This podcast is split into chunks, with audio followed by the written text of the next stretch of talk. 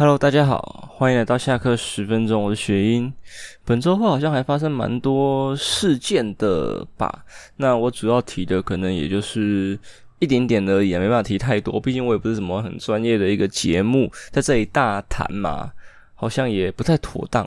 虽然我好像常常大谈，对，现在说有点来不及，我已经录了九十几集了，然后也不知道大谈了多少次，而且常常有时候在看到一些新的观点啊，或是一些呃网络上的讨论的时候，就会回想说，我之前是不是有一些说的比较呃不好或是不当的地方，这样子，那我也不会再做多做修改啦，因为其实人的想法就是一直不断的在做改变，虽然可能有一个中心思想在，但是其他。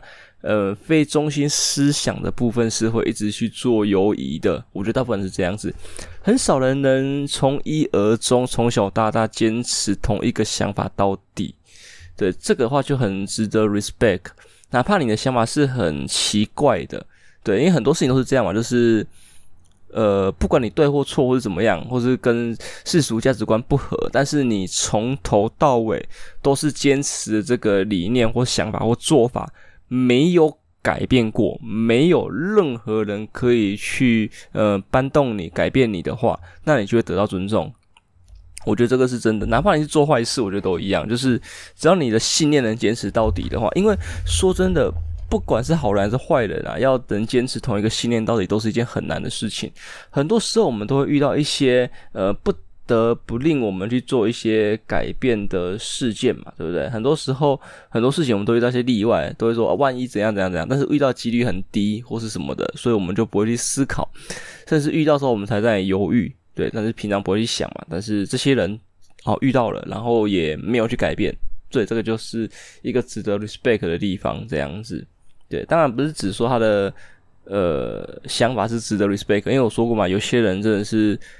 呃，他做的是世俗上所谓的坏事，或者说一些伤害人的行为，但是，对，但是他从一而终的精神是值得尊敬的。我主要是讲说是从一而终的这个精神，不是指他做那些事情这个样子。好，那回归到正题来谈上礼拜发生什么事情。好，上礼拜其实偏忙哦，就是一直在玩密室。对，我也不知道为什么，就是突然就呃去别的地方玩个测试场。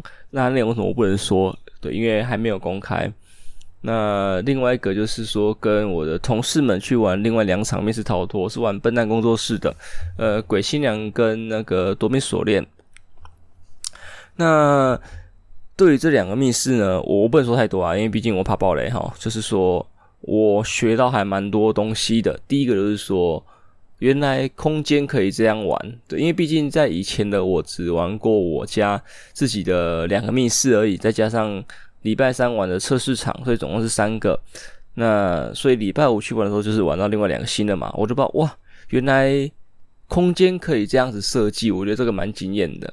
哦，那谜题的话就是还好，很正常，没有什么特别的地方。那再就是说夺命锁链的部分，我觉得这个好像也是蛮蛮厉害的。我厉害点是他的呃复原的那个人呐、啊，对，因为。说的像我们在做复原的时候，很多时候有些可能机关嘛，机关就还好。那如果用到锁的部分的呢，就很怕说玩家把锁乱丢，或者是说密码乱调。对，因为有些锁大家知道吧，可以重置嘛。那我们家堂我特别挑过，我问过老板，他说他特别挑过，不会那么轻易的让玩家可以重置的那一种。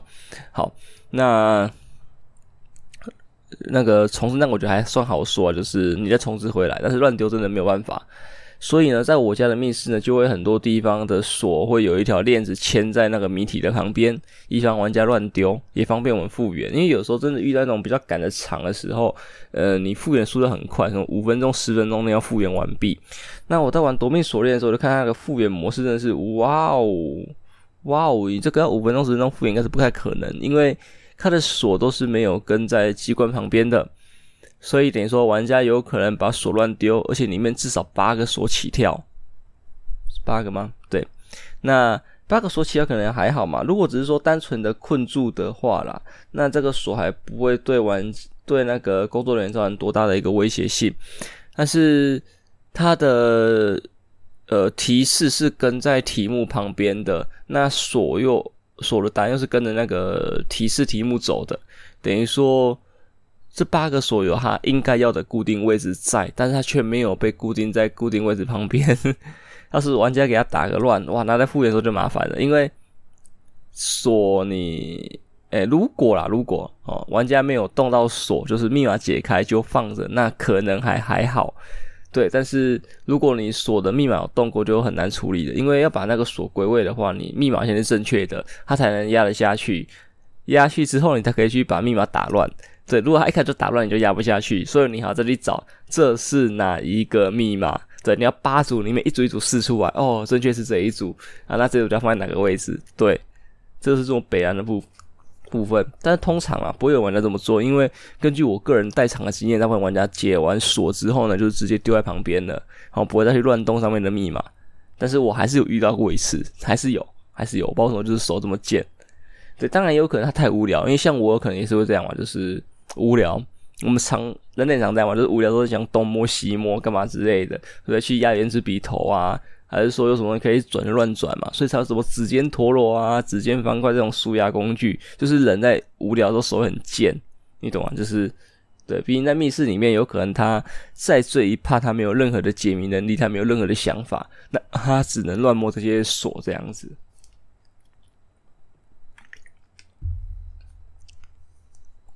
所以这个也是无可厚非啊，但是就是。呃，少少啦，对，基本上还是乱丢锁事情比较多，所以我们才会很多呃相关的线索会拴在题目附近，方便我们复原。因为手贱没办法避免，但是乱丢这个哈，是大部分都会发生事情。我们每次在复原的时候，最常遇到的是说，看这个东西在哪里，这个东西在哪里，我们整间找，甚至有遇过那种玩家很急掰的，要把它藏在那个呃柜子或是门的上面、里面这样子就。啊，傻小，对，就是那种完全不会有机关、什么都没有的地方，他就直接往里面塞。我就啊，什么东西竟然塞那里？对，甚至还有一些更扯的情况，还要打电话去问玩家说：“你们到底放在哪里？”那真的是造成人家困扰诶。你就好好的把它摆在显眼的地方，可以接受乱丢。你乱丢在地上显眼，我看得到 OK。你把它藏起来什么意思？对，我们是工作人员，我们不是玩家，我们没有必要再玩一次好吗？对，还要玩你设计过的这样。好啦，总之回到刚才讲的部分，就是呃学到蛮多的部分，就还有说别人工作室的代场模式。因为像我自己目前就是学到自己家里的嘛，那我总觉得好像有哪些地方可以再改良、再更好这样子，一定都是嘛，就想要精进自己。那体验过笨蛋工作之后，就觉得说，哎。好像有一些地方我可以吸取他们的优点，这样子，我就在周末工作的时候尝试做了一场，但是这场不容易啊。对，就是根据我目前的理解，是说要玩家解谜解得够快才可以，因为很多密室都是说什么一百二十分钟含讲解干嘛之类的，那。有的会一开始就是计时一百分钟，就是一定会留二十分钟做讲解，像笨蛋都这样子，就是一进去就有个时钟一个计时器在上面告诉你时间。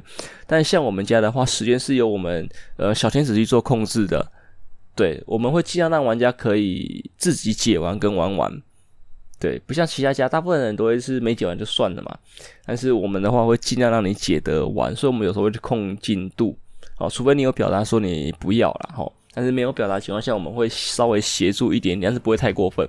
对，就是这个平衡还是我在做一个拿捏的这样子 啊。所以有时候为了取得这个平衡，可能就会拖到后面讲解的时间。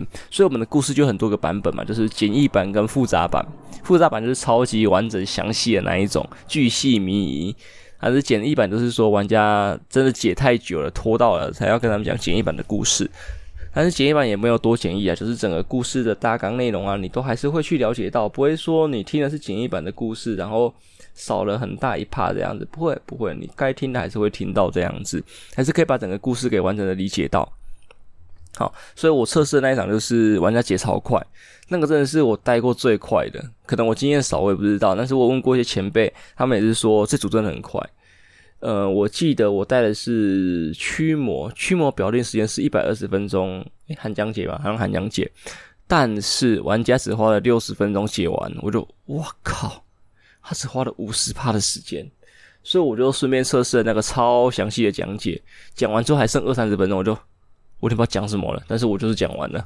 对，我讲解二三十分钟，但是这个讲解我觉得很爽，就是可以带着玩家到处跑。我不知道你们喜欢的模式是什么，因为呃，像我去体验的几场，通常通常会是说啊、结束了嘛，就会到一个地方嗯拍照，然后坐下，然后有小天使跟你讲解故事等等之类的。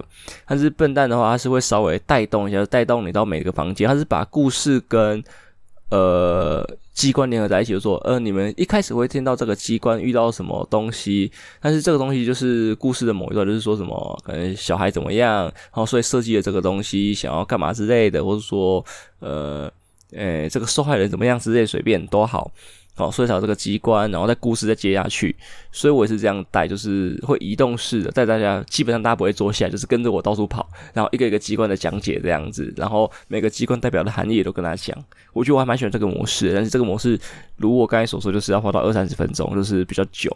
所以像驱魔表定的是一个小时嘛，但是不是所有的玩家都可以在这个时间内解完的，因为驱魔的谜题稍微偏多一点点。然后偏多一点点，再加上说还有支线任务的部分，很多玩家会卡关在某一些小地方。对，就是呃，事后来看谜题都没有很简单，但是在当下就是会卡住。对，这不是我个人的想法或预测而已，是我跟玩家互动以来都有这个问题，就是对他们，我再回去跟他们带讲解说哪个机关是怎么样的时候，他们都有发现，哎。当初怎么会卡住，会没想到这样子，其实都不难。对，这个是没有办法的事情，就是可能在气氛的烘托下，或是在呃情绪紧张的情况下之类的，可能大家的脑筋就比较不灵转，这是无可厚非的事情嘛。对，你越紧张或是越情绪有一些波动，你越没有办法好好的冷静思考。那没有办法好好的冷静思考呢，就会造成一些呃 trouble，或是你没有思呃想到的一些细节这样子啊。密室讲那么久了，我们回到一些关于社会上的问题好了。有一个新闻，我觉得我还蛮觉得有趣的，就是有看到一个说什么，诶、后车被扒吧？哦，呃，礼让行人，对对对，这个我觉得这个很屌，就是说我们现在不是说提倡要礼让行人嘛，不要让台湾变成行人地狱嘛，齁。所以有时候就会觉得很奇怪的现象，就是说，呃，我礼让行人，所以我车停下来，但是我卡到后面的，我后面也在扒我。对，那这时候大家怎么做呢？那勇敢一点的，就是直接就是扛住不理他。对，就是我继续停我的，反正你不敢撞上，你撞上你要赔我钱，对吧？而且我有理，我在让行人，这个是正常的。那我个人我目前抓到的一个呃平衡点就是说中线，对，我是综合了很多大家的意见，大家都跟我说中线。你看斑马线的中线，行人过中线之前，你直接就给他转过去就好了，因为他也来不及跟你有那个擦撞，但是他一过中线就停下来等他。我觉得这个标准抓的非常之好，对，除非他是从你的右边走过来的啦，就是你右手从右边走过来，那个没办法好吗？那从你的对接走过来的，那就是对，你就是看中线，你右边走过来是一定得等好吗？没有说什么中线不中线的问题，那个一定得等啊，确实他也没一定没过中线呐，对，那我很少遇到我后面把我的，我还是有遇到过，但是比较没有那么多。但是我就是默默的吞下来，因为我知道我在等人，他也不敢怎么样，真的敢怎么样，我就赚到一笔年终。好，那在新闻上看到一个比较夸张，就是说，对，他就让新人，那后面的就拔他就不爽，前面的人拿刀起来砍他，哇哦，有够狠呢！这个直接是用 用什么？用生命捍卫路权吗？我不知道。我本来就很期待说这篇新闻下面的那个留言，一大堆人赞赏这个拿刀砍人的。虽然拿刀砍人不大对，但是他做事情没有错，你懂吧？就是有一点像古时候那种比较暴力的侠客之类的吧。他是主张正义，但是他的行为偏暴力。对，对，我不知道这个大家怎么看呢、这个就是我们所谓的可能是非比较模糊的点。你要说他做事情错吗？也没有错，他只是比较激进啊，不像我们用法律比较柔这一种。对，有些人就是欠，啊，不要乱讲话，我怕被炎上。对，就是对，然后后面的人拿辣椒水喷他，就哇，后面那个也有武器啊，那那我就没办法了。对，他们就在里搏斗，对，但是就是还蛮意外，就是风向一面倒，因为常常会在这种。呃，有争议性的事件下面看到会有人说，呃，这个拿刀可能就是不对啊，不应该这么暴力干嘛之类的。那没想到一面倒是支持说这个人砍人，对，就是对他用他的 呃自由，对他可能要被抓去关，或者用他的金钱，他可能被罚钱哦，捍卫了人民的路权，这个就大家赞赏，我就 好啦。如果他的初衷，但是因为他拦呃让人，然后被扒，他觉得要给后面的一点教训，那我觉得没问题。但是通常往往应该是他被扒不爽这件事情比较多啦，对，所以可能不是捍卫人权、捍卫路权的部分。我觉得他如果他是前者的话，那只能说我给他个 respect，虽然他的方法过于激进，但是我只能给他个 respect。但是后者的话，就只是呃他的自私行为刚好达到了一个。公平正义的议题上面，所以才被合理化了。对，这个就是很多事情要看一体两面的地方。我当初也讲假中立，或是什么纯中立，我不知道。其实关于中立这个议题，我也在想，诶，我录九十几集啊，我还谈这个，已经有点没有那个呃效果了吧？因为说真的，像在之前看一些社群经营的那个东西的时候，就有提到说，如果齁。如果你今天是站在正方，好，像刚才好了，我支持拿刀砍人的人，我会得到一批拿刀砍支持他用刀捍卫路权的人的粉丝，好，跟得到一群他的行为过于激进的黑粉，好，那我去支持辣椒水这个，我也会得到就是一批粉丝跟黑粉这样子，但是我站在中间，我觉得两边都有对有错，我站得很中立，我什么都得不到。对，但是我个人觉得这个世界不是非黑即白，所以我很呃，我很常就是说很多事情我会尽量去想到一体两面，一定会有疏漏，是人都会有疏漏，我有一定会有我少想的地方。但是如果可以，我会尽量去想，用另外一个角度看会是什么样子，这样子。所以也有可能是这样吧。我这个核心思想基本上没有改过。如果有从以前在听的老听众的话。我知道可能没有，有的话应该是我的同学们，对，感谢你们。但是真的有仔细听的，应该我这九十几集来应该都是这样，就是站得很中间，尽量站得很中间。只能说尽量，因为一定会有偏颇的时候。但是我就是尽量站得很中间，所以有可能是这个原因导致说我什么都没有收获到吧。那你要说我有没有一点伤心难过的那个想法呢？可能还是有吧。毕竟我的做这个的初衷啊，可能刚开始为了钱吧，后来就是为了跟他聊聊天。对我。我不不隐晦了，好不好？不隐晦说，我不是为了钱，一定嘛，对不对？就是一来觉得说这东西成本很低，二来就是说，以我的身体状况还蛮适合做这个的吧。除了直播之类的这种在家里工作内容，应该还蛮适合我的，所以就觉得在做一下 Podcast 这个样子。当然到现在就是什么还没有，嗯、我也没有及时停损，就是录到了现在。本来说要录到一百集，目前也也快了嘛，呃，又觉得说。会不会一百集之后，我觉得心里空空的，就是每个礼拜好像少一件事情可以做这样子，会不会呢？我不知道，但是就是再看情况吧。怎么突然变得有点感伤的部分呢？好像也没多感伤，好，不重要。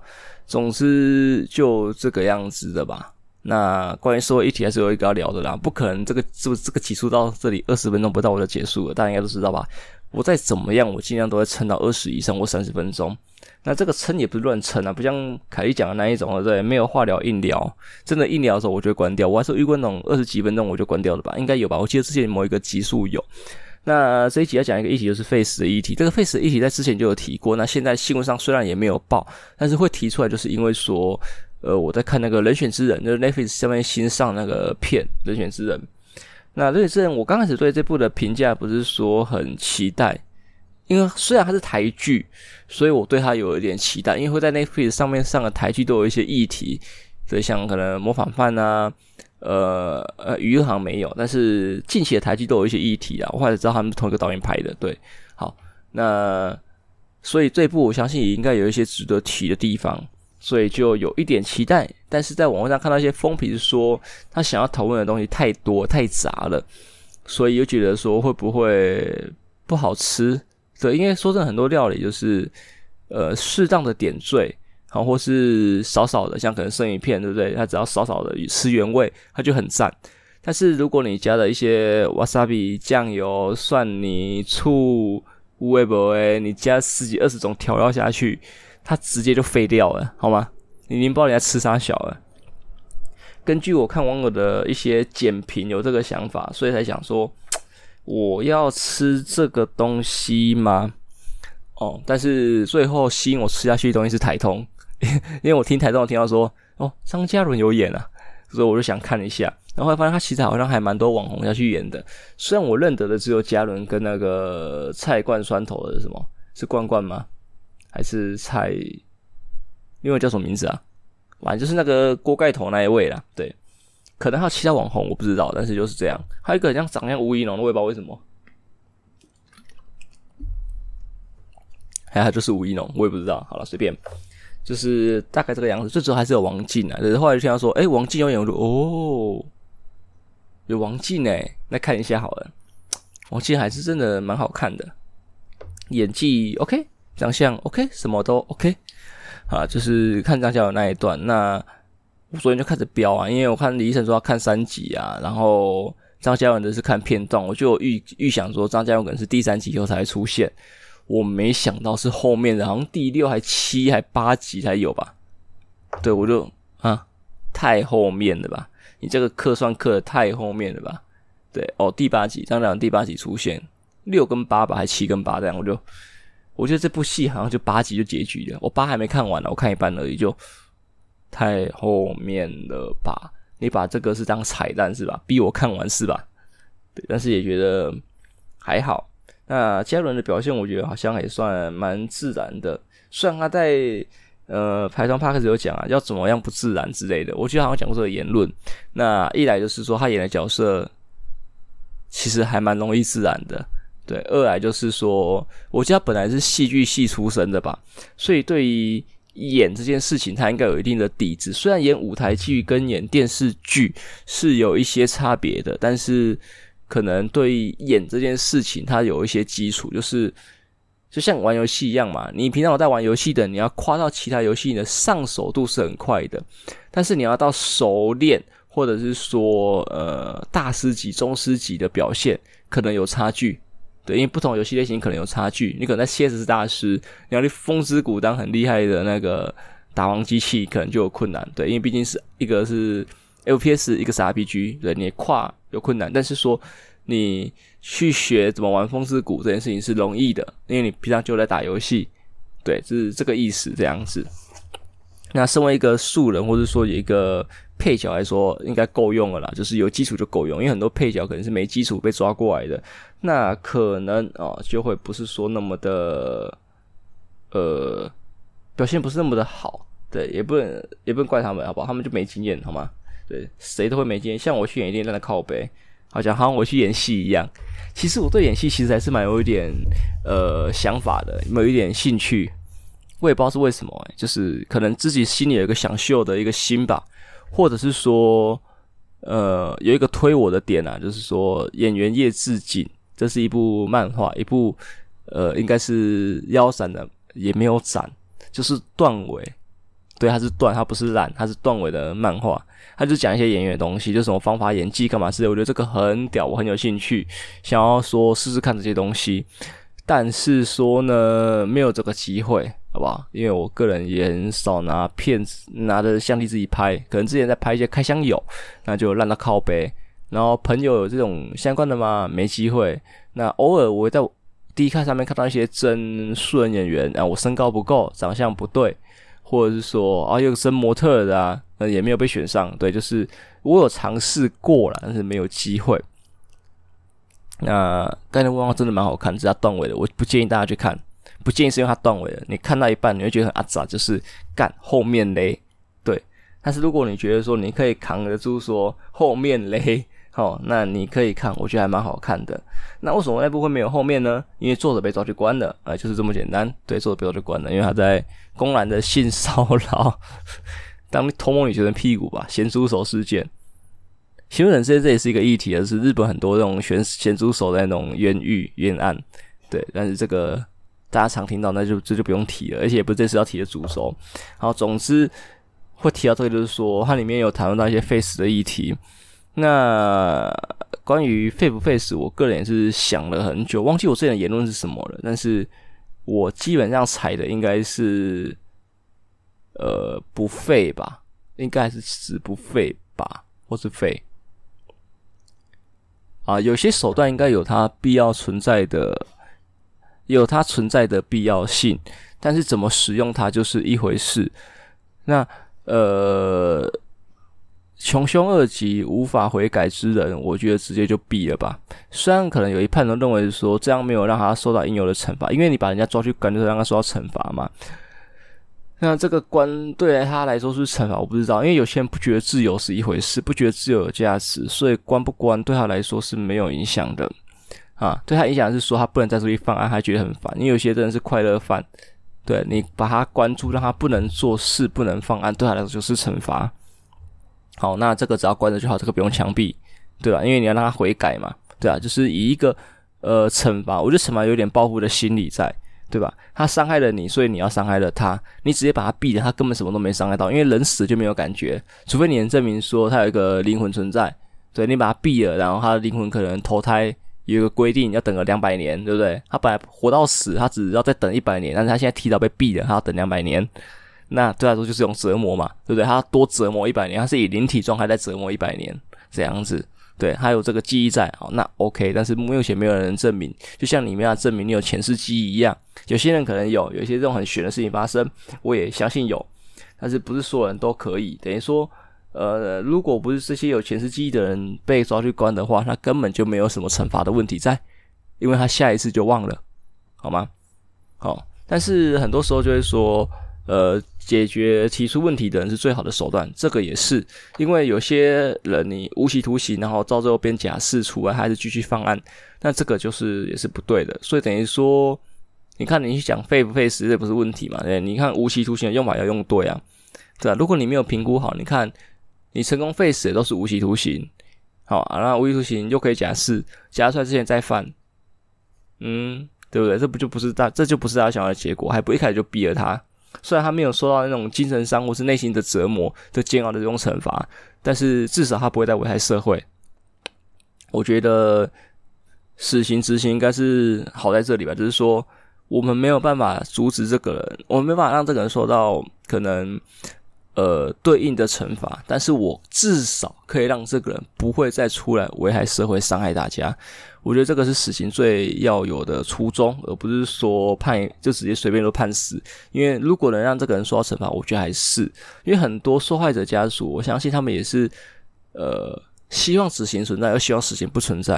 为什么希望存在？这个人罪大恶极，他杀了我的家人，干嘛之类，我也要他死。但是，好、有些如果不是是那种伤及心灵，就会觉得说这样死太便宜他了。我要让他受到相应有的折磨，对，现在不能施行啊，对，像不然像古时候一定是拖出去施行，弄到死这样子之类的，要让他承受相对应的痛苦，对，这个时候就不会有死刑。那还有一种就是说，我个人觉得说，如果不能这样的话，就是让他无期徒刑不能假释，然后让他一辈子在监狱里面做一些回馈社会的事情，对，很多监狱不都说做什么，呃，小饼干啊，或者说帮忙。做一些代工的事情，对社会有一些产出，这样子，我觉得就就这样吧。在他的余生里面，可以对社会有一点贡献，算是弥补。可能不是，可能是一定弥补不回来，因为这个东西，人的生命或者什么的，是很难去做一个量化的。但是至少他有加减在做一些回馈的事情，我觉得这个才是可能监狱或什么的。地方存在的意义，这样子就是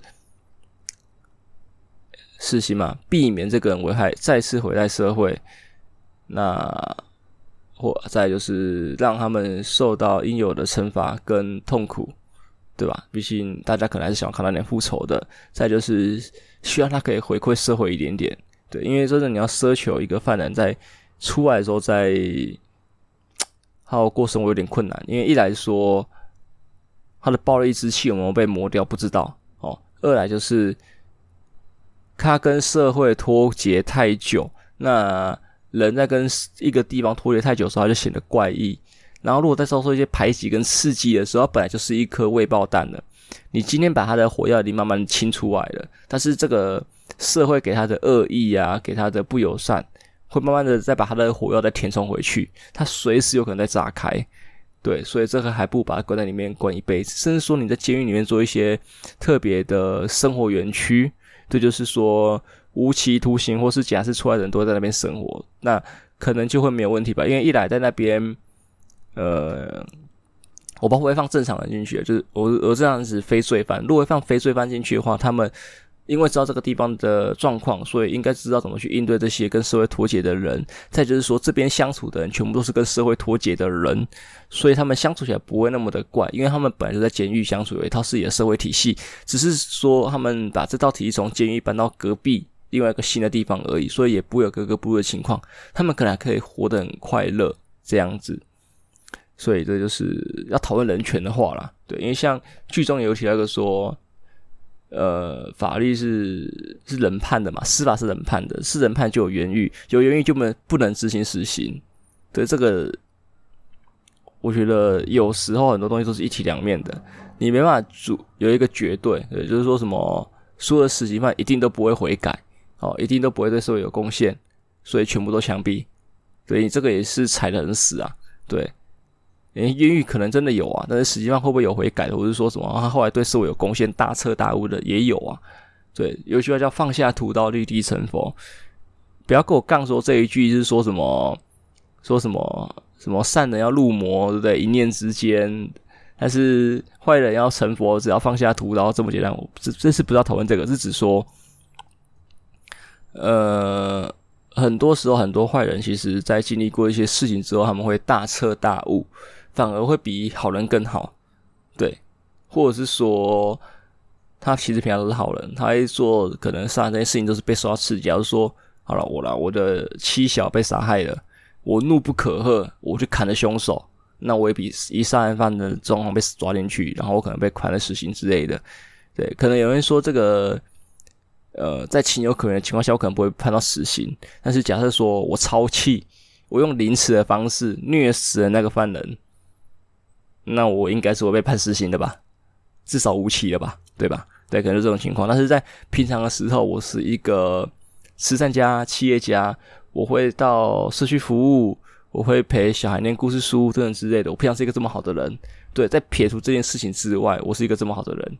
然后，好了，我报完仇之后，我也可以变回这么好的人，对，因为报完仇之后，我没有什么要带那个啦，仇恨的东西啦，我就回归原本这样子。也是有可能嘛，都可能对，就是人都很多个面相，所以其实很难说去裁死说一定要废死或是执行死刑。很多制度的诞生都是有它存在的意义，还有诞生的必要。它诞生是有原因的啦，对，但是只是说可能经过这么久，有没有一些想法的改变，或者说要随着社会的呃变化去做变诶、变动，这个就是值得去思考的地方。像我们也是啊，像密室好了。对，我们可能老板创造出来、设计出来、设计师设计出来，都有一个理念、一个想法嘛。那随着时间的演变，哦，随着我们这些传承的人，一定会有带歪掉的部分。但是就是这个中心思想不能变，只要中心思想不变，你后面怎么改变都没有问题。但是中心思想一变就会有问题。怎么觉得汪越讲越乱？总之啊，我觉得应该要探讨是说，当初为什么会产生死刑跟。死刑的意义是什么？我觉得探讨这个，只要你知道了这个东西，其实死刑啊、无期徒刑再怎么去玩弄，讲玩弄乖乖，再怎么去使用这些工具，应该都不会有太大的偏差，而且比较容易让大家能够信服，应该是这个样子。对，好啦，那后面的话题比较沉重啊，对，这期就先到这边吧。我觉得是一个可以思考的一个点，这样子。对对对。好，那本期节目到这边结束，我们下礼拜再见，拜拜。